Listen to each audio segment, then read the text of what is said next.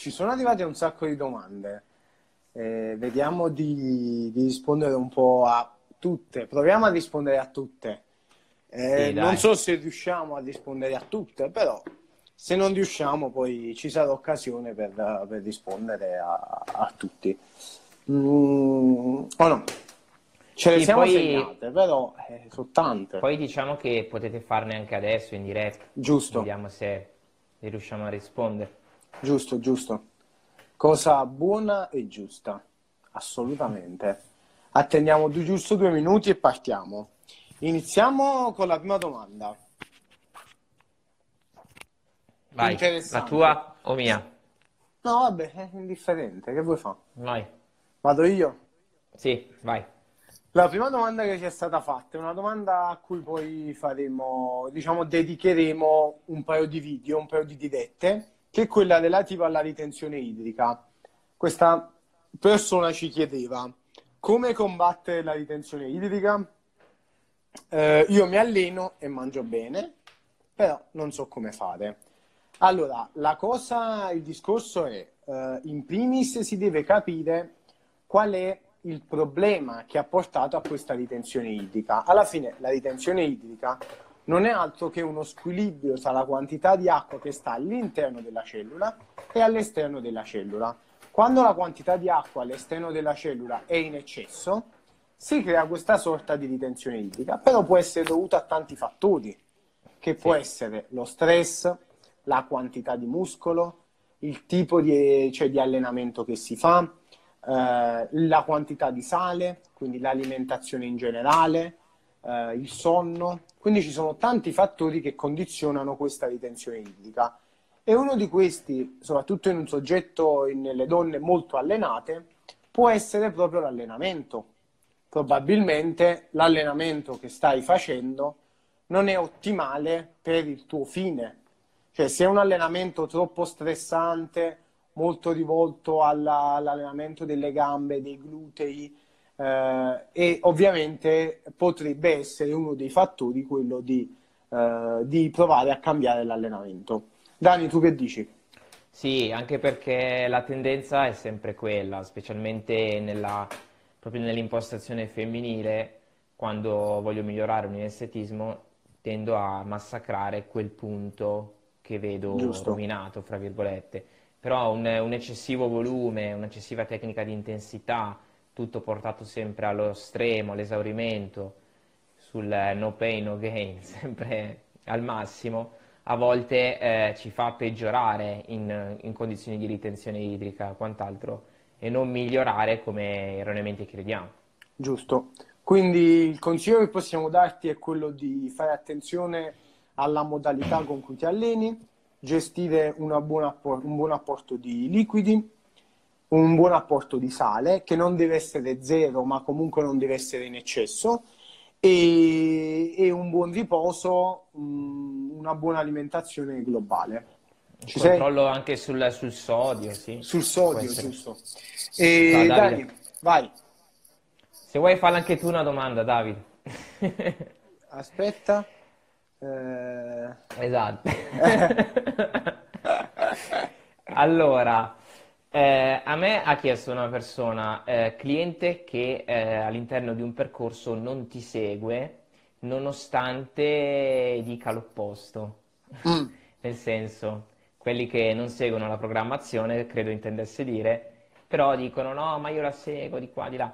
Allora, io dico semplicemente questo, eh, ad esempio quando lavoriamo insieme io e Joe, noi partiamo da tutta una serie di test e di analisi e ci atteniamo a delle valutazioni dei dati che sono scientifici. Quindi eh, quella che è la procedura di intervento, la linea guida su un soggetto, è poco arriva dalla nostra opinione, tanto arriva da, dall'impostazione scientifica. Poi chiaramente il professionista eh, interpreta dei dati, e dopo mi allaccio anche un'altra domanda su questo, e dà eh, una, una, soluzione. Però, Giusto. dove voglio arrivare? Noi diamo una linea guida scientifica che se applicata è difficile che non funzioni. È molto difficile, cioè il soggetto non responder esiste, letteratura c'è, il soggetto che pur applicando un protocollo funziona, eh, non, non, si smuove, non va. Però eh, sono, diciamo, almeno per la mia esperienza, sono abbastanza rari da incontrare. Cioè, sì. quando fai le cose giuste a livello scientifico, qualcosa succede. Tendenzialmente poi più la persona è sedentaria, più la persona è disordinata dal punto di vista alimentare e quant'altro, più quando va ad aggiustare certi parametri migliora. Quindi io onestamente ti rispondo così. Eh, chi non vuole seguire il protocollo e si ostina a mentire a se stesso e quant'altro, secondo me eh, noi da educatori, alla fine quali siamo, dobbiamo cercare di capire l'origine del problema, risolvere il problema. Però alla fin fine poi se una persona continua ad oltranza a non seguirci, secondo me va lasciato. Io ti dico la verità, secondo me eh, il, um, il, discorso base è farle rendere consapevolezza del fatto che non sta facendo le cose come si deve, ma bastano piccole cose, nel senso, ho seguito tutto, ah ok, perfetto, raccontami un po', cosa hai fatto lunedì?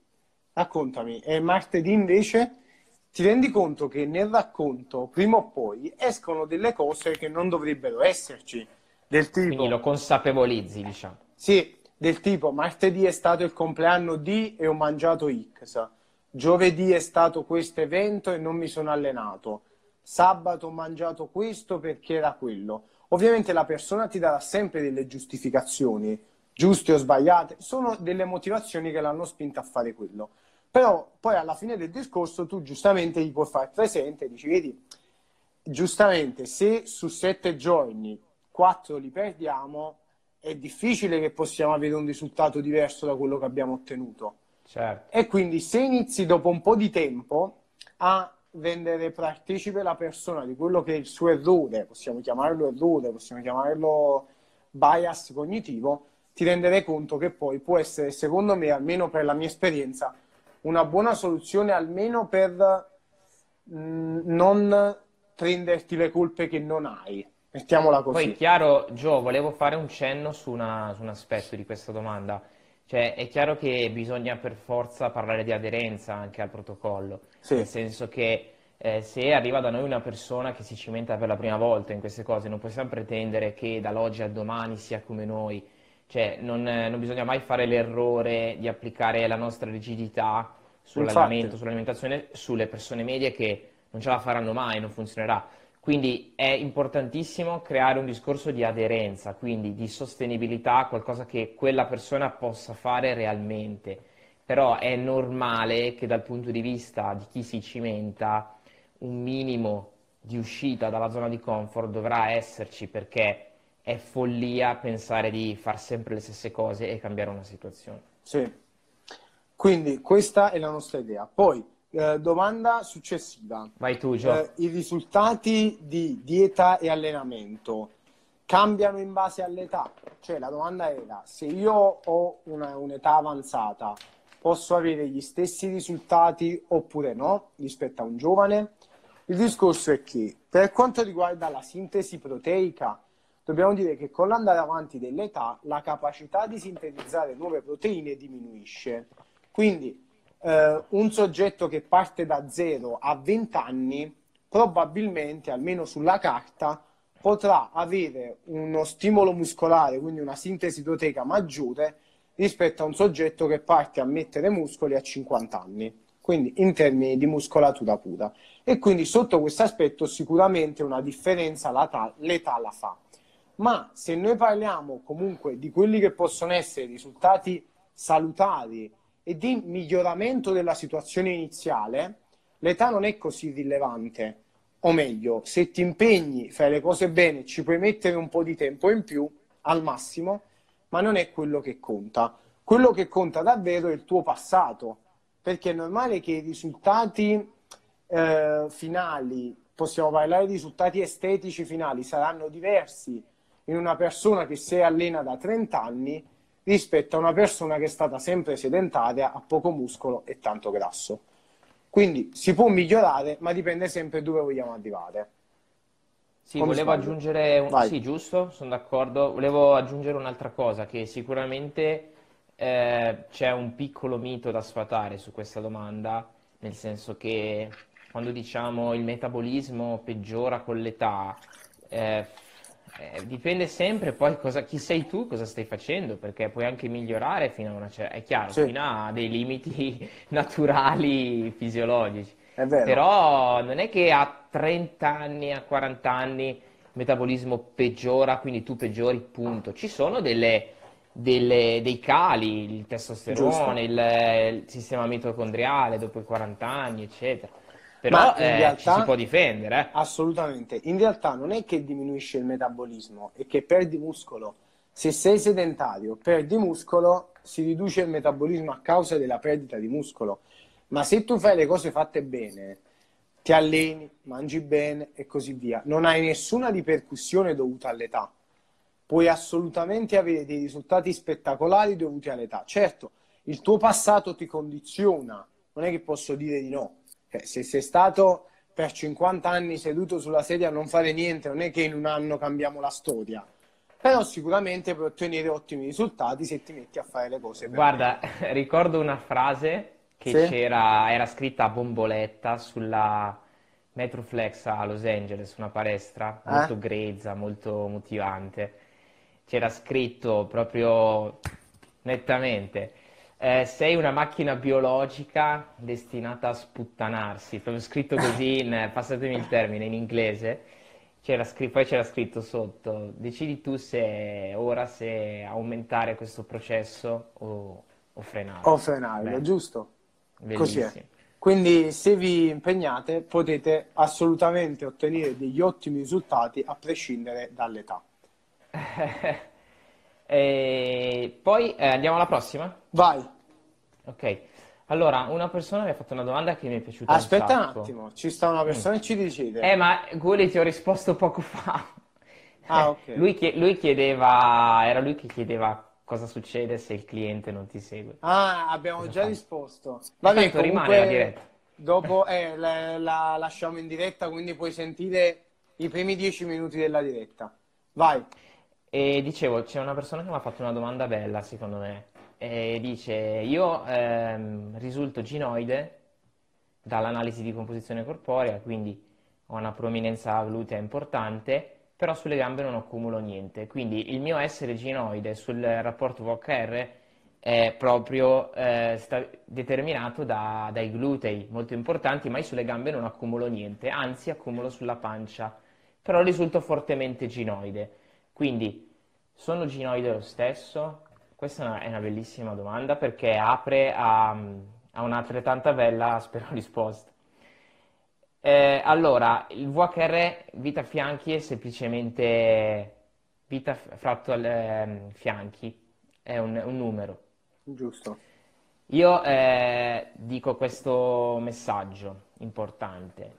È giustissimo partire da dei numeri, da delle valutazioni, ma è qui dopo la bravura del professionista che mette la contestualizzazione, l'occhio sul caso specifico nel senso che in questo caso specifico eh, bisognerà tener conto che è vero che esci ginoide, però è un, è un ginoide, è un essere ginoide da un'ipertrofia forte del gluteo. Giusto. Okay? Non da un accumulo nella zona bassa. Quindi non facciamoci fregare da, dai numeri, dagli standard preconfezionati ma mettiamo dopo l'analisi sempre una contestualizzazione visiva. Questo è importante. È lo stesso discorso del BMI comunque più o meno. Non sì. tiene conto di cosa stai calcolando, tiene conto semplicemente di un rapporto, cioè eh, peso fratto altezza, in questo caso vita fratto fianchi.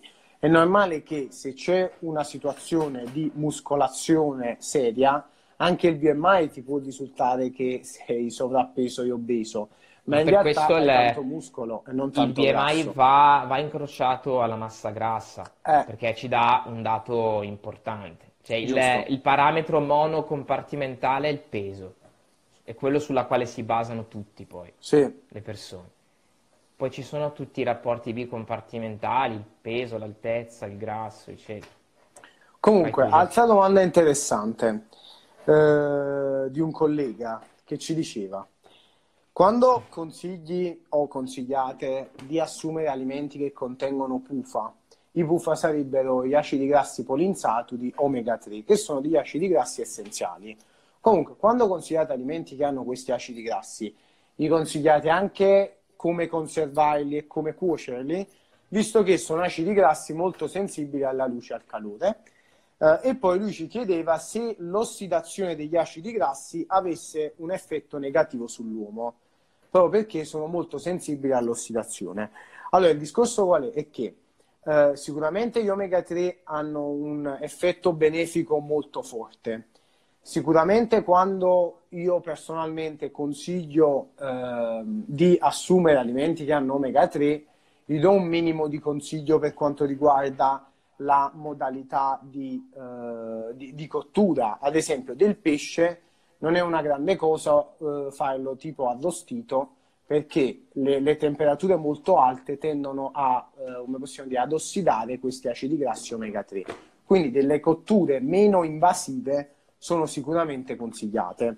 Eh, poi, eh, altra, altro discorso però c'è da fare è che il conteggio degli omega 3 negli alimenti non è mai una cosa semplice, perché già comprare un pesce congelato non ci dà mai la sicurezza che ci siano degli omega 3 perché la congelazione e la surgelazione diminuiscono il quantitativo di omega 3 negli alimenti e quindi dipende sempre dalla, dalla, dalla qualità d'origine della materia prima.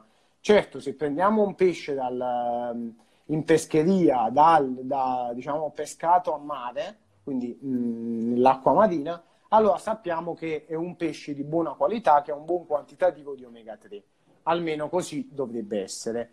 Quindi diciamo che un minimo consiglio io glielo do, ma poi sarebbe tutto da fare una, una valutazione su quella che è la, la, l'origine della materia prima e la reale presenza di omega 3 negli alimenti. Sicuramente la cosa secondo me importante è quando si consigliano gli integratori di omega 3, dove tu là hai un dosaggio ben preciso, calcolato, preciso, Lì devi fare attenzione a che tipo di prodotto consigli. Devono essere dei prodotti certificati, ad esempio c'è la certificazione IFOS, si scrive proprio IFOS, che è una certificazione internazionale che ti dà una certa sicurezza che parliamo di prodotti che hanno utilizzato una metodica di produzione ottimale e che non sono ossidati. Quindi sicuramente un prodotto di qualità. Ehm, poi gli omega 3, se li, se li conserviamo una, ad una temperatura tipo da frigo, potrebbe essere una buona scelta. E uh, ultima cosa, ovviamente, al riparo dalla luce, come indicazione però per gli omega 3. Per quanto riguarda la situazione interessante sul quale può essere gli effetti eh, di omega 3 ossidati, in realtà io sono andato a vedere un po' la letteratura scientifica che ha confermato un po' quella che era la mia idea. E cioè, ora ti faccio vedere questi studi velocemente. Il discorso qual è? Che anche se gli omega 3 hanno un effetto principalmente antiossidante, se poi andiamo a prendere degli omega 3 ossidati, la situazione è un po' diversa. Come puoi vedere in questo studio, questa è una review, si dice appunto che il ruolo della perossidazione lipidica eh, nell'attività biologica degli omega 3 deve essere ancora studiato, cioè si deve andare a vedere bene perché è importante come ruolo e dovrebbe essere ben studiato. Quindi eh, poi, a parte questo, quest'altro studio che invece è uno studio fatto su topi, ci dà un'indicazione un po' più specifica, anche se appunto è uno studio fatto su topi, non è una review, quindi non è fortissima come ricerca scientifica, però ci dice una cosa, ci dice che il consumo di pufa ossidati, provoca, eh, quindi innesca lo stress ossidativo e l'infiammazione dell'intestino. Quindi partiamo da una situazione di molecole positive antiossidanti per arrivare a molecole che ossidate possono creare più danni che vantaggi. E, ehm, però il discorso qual è? Che ad oggi sappiamo gli effetti benefici degli omega 3 non ossidati, ma non conosciamo ancora fino in fondo quelli degli omega 3 ossidati, quindi gli effetti negativi. E come quella review del 2017 che ti ho fatto vedere prima ci diceva, eh, è bene diciamo, tenere in considerazione questo fatto per fare qualche studio in merito. Queste. Mi sono dilungato molto, ma è un discorso... Era una, era una domanda complessa. Eh. È, è, un discorso complicato a cui ho dato persino pochissimo, pochissimo peso, però più di questo, al massimo se mi scrivi ti invio queste due review e te le sì. leggi con piacere. Interessante. Vai. Allora, a me chiedono via, via o plicometria, cos'è meglio? Allora, innanzitutto perché una o l'altra, si possono anche fare tutte e due. Perché Giusto. No? Poi, eh, facendo una panoramica, la BIA è una macchina che stima i fluidi, l'acqua, poi per differenziale va a simare i distretti corporei. Eh, vedila così, per un'informazione globale del soggetto è molto interessante la BIA proprio perché ci dà i fluidi, l'intra, l'extracellulare e quant'altro. Per un'analisi distrettuale, che possono essere un'analisi antropometrica con le, il metro, plicometro, analisi distrettuale del grasso sottocutaneo, l'ipoderma, interessante anche la, BA, la plicometria, scusami, e le misurazioni. Poi eh, può esistere uno senza l'altro, dipende, ad esempio la plicometria eh, insieme al mm, metro, misurando alcuni parametri, con un bel ragionamento tecnico puoi comunque arrivare a, a ottime conclusioni, ottime basi di partenza. Giusto. La BA secondo me è necessaria su t- certi tipi di soggetti, tipo eh, la donna ginoide in ritenzione, infiammata, la BA avere un, proprio un parametro sui fluidi in entrata durante e alla fine del percorso è, è, molto molto importante perché l'andamento dell'acqua in queste persone risulta fondamentale. Sì. Magari su un, un, un uomo che vuole banalmente essere in forma, te la cavi anche con delle misurazioni distrettuali. Ecco, per concludere Giusto. sulla plicometria, eh, una cosa importante da dire è che sugli estremi è poco applicabile. Cosa vuol mm. dire? Che sul, Ma diciamo anche la, la donna. Sì, sugli estremi diciamo che perdono di, di valore, perché anche gli studi tendenzialmente vengono fatti sulle persone medie, sul, sulla, diciamo, le persone, tra virgolette, normali, Giusto. chiamiamole così.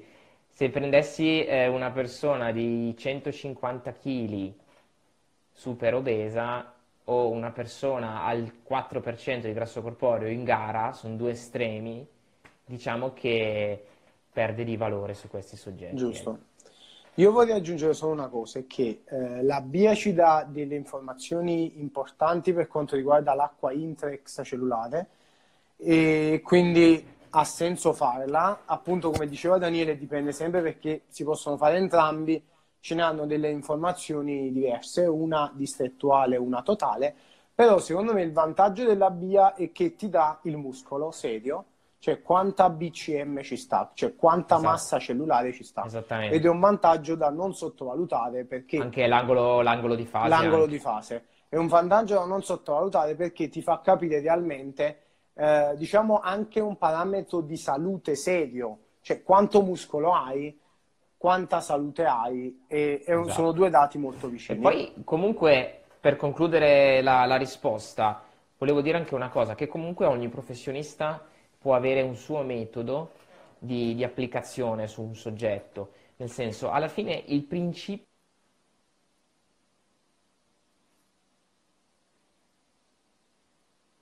Io non sento più niente. Però credo che lui stia parlando. Dani. Dani, non si sente più un tubo. No, è caduto Daniele. Ah, ora sì. Eh, mi stavano chiamando. Vai. La chiamata deve arrivare sempre. Dicevo, ehm, la cosa importante sì. è che eh, ci so- mi vedete? Sì, sì, ora ti, ora ti, vediamo. Dicevo, la cosa importante è che un soggetto, eh, un professionista, cioè, applichi il suo metodo, perché quando alla fine nel fitness un soggetto medio viene da noi, arriva in uno status quo, cioè in uno status ok? Tendenzialmente di non soddisfazione, perché altrimenti non, verrebbe, non penso che verrebbe da noi. La cosa importante è dimostrargli oggettivamente che da, dallo status iniziale lo stiamo accompagnando a uno status di miglioramento, poi che sia un miglioramento di performance, di estetica, quello è, dipende dal caso poi. Giusto. Quindi l'importante è che abbiamo delle metodiche che ci permettono di, di rendere il tutto oggettivabile, misurabile. Questo è importante secondo me. Poi vi dico un'altra cosa, non tutte le bioimpedenze sono uguali, fate ah. attenzione, ah. perché eh, una bioimpedenza che vuole valutare la tua composizione corporea mettendo i piedi oppure mettendo delle cose mantenendoti con le mani non ha nessuna validità scientifica. Quindi non tutte le bioimpedenze sono uguali, poche, forse una o due sono veramente buone e le altre secondo me sono dei giocattoli, ma per un principio base, perché non contano la tua idratazione reale, ma tengono in considerazione l'idratazione ideale. E l'idratazione del soggetto ideale è al 73%, è l'unico, l'unico, l'unica fase della vita in cui siamo al 73% è quando ce ne siamo andati, cioè il morto. Quindi, se non vogliamo essere giudicati da morti, che parla. è no. bene prendere in considerazione qualche bioimpedenza buona. Volevo due cose, al, due cose, al, volo, esatto. Cioè, a eh. Diego ti ha risposto Joe, magari Giusto. non c'eri, dopo riguardalo. E poi sì, le, Luca vai. accennava dei podcast su Spotify, ma già li mette Joe, eh? Ci sono già questa cosa. Okay. Non l'ho letto. Comunque sì, che... i podcast ci sono doc.corti no, doc comunque dopo ti metto il link. Comunque ci sono ci stanno tutti Tutte le dirette che abbiamo fatte sono tutte registrate, ho tagliato solo le parti iniziali, sì, 5 minuti cazzate. inutili che non diciamo nulla. E comunque, per dire una cosa a Diego, ehm, se guardi la nostra diretta dai 10 minuti in avanti, cioè questa diretta qui, ci sarà ehm, la tua, ci sarà la risposta che ti ho detto e ascoltare la risposta poi se vuoi scrivimi ti mando gli studi che ho fatto vedere ho fatto vedere gli studi. Questo è per Diego vabbè. Poi ridere Davide una diretta sulle vie. Ma la potremmo anche fare. E... sì, interessante. sì, è, è, interessante, non è sicuramente una diretta apertissima a tutti, però la potremmo fare. Utile Beh, perché comunque è troppo certo. tecnica, certo. capito? Sì. Però potremmo spiegarla così. Vai con la prossima domanda, Gio. Allora, ah, questa è la domanda che ci ha fatto quel ragazzo insieme. Ah, sì. Allora, questo ragazzo ci diceva che un professore, non so chi, comunque un tale, ha fatto un suo esperimento personale.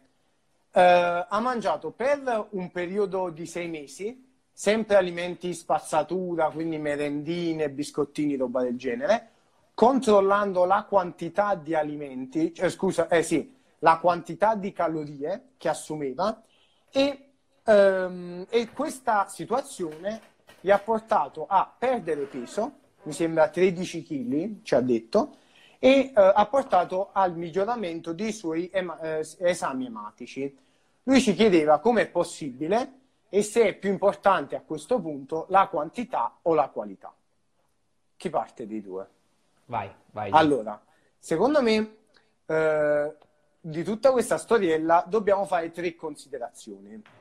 La prima considerazione che è al di sopra di tutto è che un solo soggetto non ha nessuna rilevanza scientifica, cioè è un numero troppo basso per fare una, diciamo, una statistica seria su quello che può succedere realmente a livello fisiologico. Quindi a livello scientifico non possiamo fare tanti ragionamenti.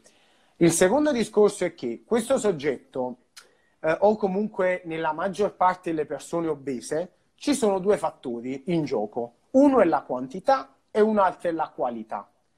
Se noi da questi due fattori ne togliamo uno, in questo caso il ragazzo ha tolto, il signore ha tolto la quantità, rimane solo la qualità. Quindi lui mangia male, ma mangia meno calorie. Ovviamente comunque mangia meno calorie, quindi è normale che lui perde peso. E quindi il terzo punto è che se perde peso ha degli effetti benefici, che non sono degli effetti benefici dovuti a quello che mangia, ma al cambiamento del suo status da prima a dopo, cioè al fatto che è dimagrito. Quindi se lui dimagrisce è normale che ha meno grasso, quindi la glicemia migliora, eh, gli esami ematici tipo il colesterolo migliora, ma non perché ehm, ha mangiato alimenti spazzatura. Questo è successo perché lui ha perso peso. Sono tutti gli effetti benefici che sono alla base della perdita di peso.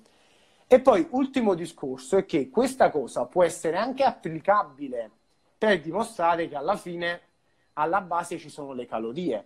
Però mentre può avere un effetto acuto, quindi ti fa perdere peso, non può avere un effetto salutistico a lungo termine, perché la qualità, secondo me, secondo molte, molta ricerca scientifica, ha un impatto importante perché ci dà un certo pool di, di nutrienti come di vitamine, di minerali, poi il buon apporto di nutrienti in generale fa la differenza, un buon apporto proteico ci aiuta a mantenere la muscolatura, quindi a lungo termine sulla salute non è una cosa che ci dà grandi vantaggi. A breve termine, rispetto a quello che facevi prima, sicuramente ti dà un vantaggio che perdi peso e migliori. Però, come ho detto all'inizio, una persona ci dice poco e niente. Secondo me, eh, cioè hai detto tutto Gio, secondo me l'effetto tempo è determinante in questo tipo di discorso, nel senso che è vero che sei mesi non sono pochi, eh? No. Però, eh, ma poi sicuramente è un esperimento interessante. Eh, secondo me sul breve periodo si possono apprezzare anche dei, dei miglioramenti o dei non danni, mettiamola così. Però mi chiedo, fatto sul lunghissimo periodo, cosa succede? Ma non lo so se hanno fatto degli studi su questo discorso. Sicuramente dobbiamo sempre pensare che il nostro organismo un... non ragiona in termini di cosa mangio, C'era ma in termini di... americano che fece una roba del genere. Eh, al McDonald's. Bravo. Sì, sì, quello sì, era stato visto. Ma perché il discorso è sempre quello, se io mangio meno calorie, perdo peso. Se io prendo eh, quindi alla base di tutto ci sono sempre le calorie, quindi lui ha dimostrato questo, ma è giustissimo, ce lo sappiamo. Cioè, alla base Sai come si chiama Luca? Calorie. Chi è che l'ha fatto l'esperimento, se ti ricordi? Eh? Massa magra e massa grassa. Eh, noi, noi, non sappiamo niente, cioè non sappiamo che cosa ha perso, che cosa, se si allenava, se non si allenava, non abbiamo tante informazioni.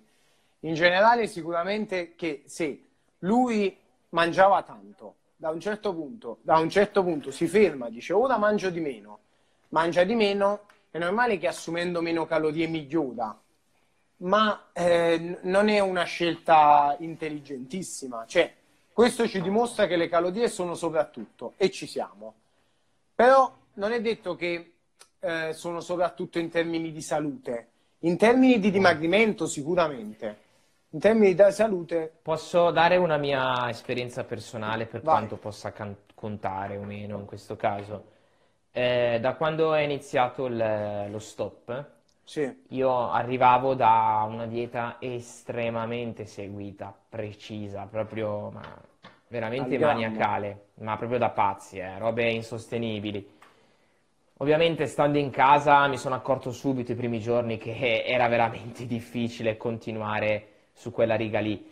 Quindi che cosa ho fatto? Ho ca- totalizzato le calorie, mi sono sì. posizionato leggermente in ipocalorica, leggermente, però ovviamente qual è stata la variabile che ho applicato? Cioè parliamo il nostro linguaggio. Ho tolto un pochino di timing, cioè magari meno pasti, magari a volte alla mattina mi alleno anche senza la colazione, okay. vado direttamente al pranzo però con alimenti più gratificanti, più flessibili, ma stando dentro le calorie, mai Giusto. uscendo. Ovviamente non mangio spazzatura, però magari se devo mangiarmi la carbonara me la faccio, sì. Cioè sono un po' più flessibile. Sì. Io sono oltre i 40 giorni, ti posso assicurare che non sono peggiorato, assolutamente. Anche con un net a zero praticamente, eh. Vabbè, perché non mi muovo. sei stato attento, eh. Cioè. Però vorrei, cioè mi alleno ogni giorno, dal lunedì al sabato tecnicamente. È chiaro che però, secondo me, a mia sensazione, sì. sono ancora in quella fase, cioè in quell'acrofase dove puoi apprezzare il miglioramento della variabile. Sì. Però poi andando avanti, non lo so. Sì, sì, ma infatti, ma come comunque diceva anche Davide, sono degli esperimenti, non sono degli studi. Cioè, è interessante a livello scientifico, è brutto dirsi perché comunque fanno, sai, fanno un certo effetto, ma ci dicono sai cosa? Poco. Sai cosa? È la differenza poi tra, tra metodologia e appunto e, e protocollo. Cioè, mh, mm, bisogna sempre dividere anche il discorso tra uno studio scientifico fatto bene e Giusto. quella che è la nostra esperienza. Eh, poi anche all'interno degli studi bisogna saperli contestualizzare, capire, perché non è che ogni studio è attendibile e fatto bene. Assolutamente. È molto diverso. C'è un'altra domanda, mi sembra... Vai, l'ultima domanda. Vai. Comunque... Eh, sei, Gio? Niente contro questo esperimento, semplicemente ci ha detto che le calorie contano per perdere peso. Basta. Ok. Allora, eh, perché spopolano le fake news? Ti uh. faccio partire a te, Gio, che sei forte su questo. Poi dico una cosa interessante io. Eh. Io vi dico solo una cosa. Le fake news spopolano perché vi dicono quello che voi sen- volete sentirvi dire. Cioè, eh, vi faccio un esempio. L'acqua e il limone è una fake news che ha una popolarità estremamente potente. Ormai appena vuoi dimagrire, fatti l'acqua e il limone al mattino. Ma perché le persone cercano sempre un colpevole o cercano comunque una soluzione per risolvere subito la situazione. Quindi, subito, acqua e limone, appena leggi eh, migliora il metabolismo, subito, clic, mi piace, condivisione, da domani acqua e limone. Ma eh, secondo me il discorso è questo, è semplicemente che uh, vi dicono quello che voi vi sentite, cioè volete che vi si dica, cioè la soluzione magica per perdere peso, la pilloletta facile e subito così, l'allenamento bruciagrassi, ehm, che più? Eh, cosa possiamo dire più? La dieta detox per depurarti così subito perdi peso. Sono tutte situazioni che diciamo, vanno a lavorare su un concetto molto semplice. Le persone vogliono ottenere un risultato facile, rapido, senza stancarsi più di tanto e quindi trovano il terreno perfetto. Se posso aggiungere una cosa, Ovvio. ho scritto un, eh, un piccolo pensiero su, sul perché di questa cosa oggi su, su Facebook, magari dopo lo metto Cade anche su Instagram.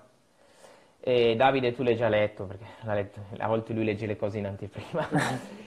E niente, secondo me quello che stiamo vedendo in questo periodo, cioè avete fatto caso che da quando è scoppiato il caso del Covid, proporzionalmente, non solo parlando del fitness, eh, proprio in generale, sono nate una, un, es- un exploit proprio di, di cagate, cioè passatemi il termine, di notizie finte, di...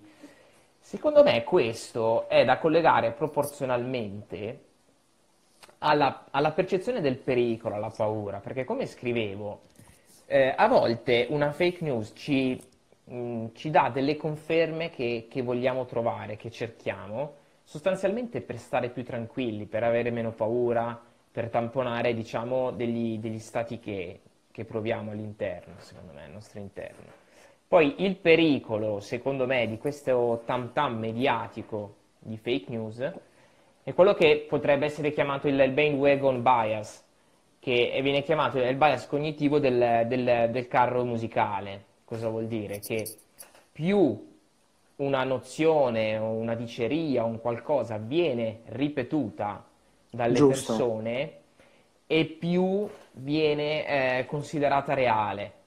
Sì. Quindi è, è, questo anche un altro potere delle notizie false, secondo me. Quanto più ci sono visibilità, eh, esatto. quando più ci sono visualizzazioni, quando più ci sono condivisioni e più persone ne parlano, più prende una certa, Bravo. diciamo, ecco. come possiamo dire, valore, un certo valore. Esatto. Ecco Quello che ha scritto Simone, questo ragazzo qua che ha scritto che io conosco, è proprio la sintesi perfetta di quello che mm. voglio dire io. Giusto. Esattamente. Così il come... cervello umano cerca esatto. delle conferme. Tra l'altro lui fa comunicazione, eccetera, ne sa di queste, di queste cose, ma è sì. quello proprio che nel nostro campo è quello che succede, cioè uno studio scientifico per capirlo, per analizzarlo, per contestualizzarlo, ha bisogno di, di tempo, ci vuole tempo e spesso non, non appaga a quella voglia di, di, slogan o di quello che cerchiamo. Spesso la realtà è più, è più asettica, è più, è più neutrale e quindi non fa notizia. Sì, ma pure questo, il discorso, ora ritorniamo in questo discorso di questo Covid-19, no? È uscito questa questione della vitamina C. Ora, non è che voglio dire sempre le stesse cose, fa male, fa bene, ok. Però il problema è sempre quello, prendere un, una cosa, un unico fattore, sì. e trovare quell'unico fattore, prendo quel fattore e ho risolto. In realtà per migliorare il sistema immunitario ce ne sono altri 10 che non, esatto. che non abbiamo proprio considerato. E quindi, per quanto una notizia è anche vera, cioè che la vitamina C fa bene, poi diventa una fake news quando gli vengono attribuite delle potenzialità miracolose che non ha, ma non che la vitamina esatto. C fa male, che poi si va poi dall'altro lato, perché uno tende poi a dire, vedi che questa è una fake news, e rischi poi di andare dall'altro lato. Quindi esatto. far pensare che poi ci vuole, in questo caso, la vitamina C non è buona. In realtà è quella via di mezzo che spesso noi ci dimentichiamo. Noi vediamo solo il nero e il bianco, il grigio ce lo perdiamo un poco. Esatto. Però nella maggior Invece... parte delle cose, soprattutto nella scienza, è proprio il grigio. Sì. È perché si sa poco. Cioè, paradossalmente, noi abbiamo ancora poche conoscenze su tutta la nostra, la, la nostra, la nostra come posso dire, fisiologia. Sì, umane proprio. Mm e quindi ah, infatti quello che dice Simo, quando dice cerca conferme, quello è un altro bias cognitivo. Giusto, come i terrapiattisti. Stanno tutti. Più, cioè il bias di conferma secondo me è quello più, è quello più diffuso. Cioè io ho un'idea e quindi eh, cerco solo informazioni che confermeranno quella mia idea. Anche è nella vero. scienza secondo me è molto, Capita. voga questo. Capita, sì. assolutamente. Ora ci vuole eh, ma anche noi abbiamo fatto questo errore, io in primis. Eh, sì, io sono andato sempre a cercare effetti benefici del, degli omega 3, anche sapendo che l'ossidazione dell'omega 3 poteva essere dannoso, ma no, non mi ero mai fatto il problema, ma che succede se si ossidano? Capito? Perché cioè, non perché, cioè, perché problema, tu troppo il lato positivo della cosa. Il, il, problema del bias cognitivo è che mh, sono eh, delle, come posso dire, dei piccoli comportamenti del cervello umano, ma ar- che arrivano dall'evoluzione. Giusto. Cioè, il cervello umano gli interessa più la fruibilità, la sopravvivenza veloce, anziché l'analisi della realtà. Eh, tutti ci sono dentro perché mh, sono veramente tanti. Secondo me chi fa divulgazione, chi prova a dare dei contenuti, chi fa comunicazione, li deve conoscere. Sì. Perché eh, conoscerli è il primo, diciamo, metodo, secondo me, per, per eh, eh, sì, per eh, non caderci tu stesso che fai comunicazione. Sì. Giusto. Comunque, è stato veramente un piacere. Uh, sicuramente delle domande ce le siamo perse, non dico di no però abbiamo risposto diciamo, in ordine alle prime che ci sono arrivate, per, eh, diciamo, di sì. di logica, e sì. però ogni tot facciamo sempre questa via libera alle domande, quindi ci sarà occasione di rispondere anche alle altre. Grazie mille per averci seguito. Grazie ragazzi. Speriamo che vi abbiamo dato delle risposte utili e non inutili. E se avete qualche dubbio scriveteci senza problemi. Ci vediamo domani. E, e niente, a domani. Ciao a tutti, ciao Dani e saluto come sempre la mia ragazza. A domani. Buona serata. Ciao ragazzi.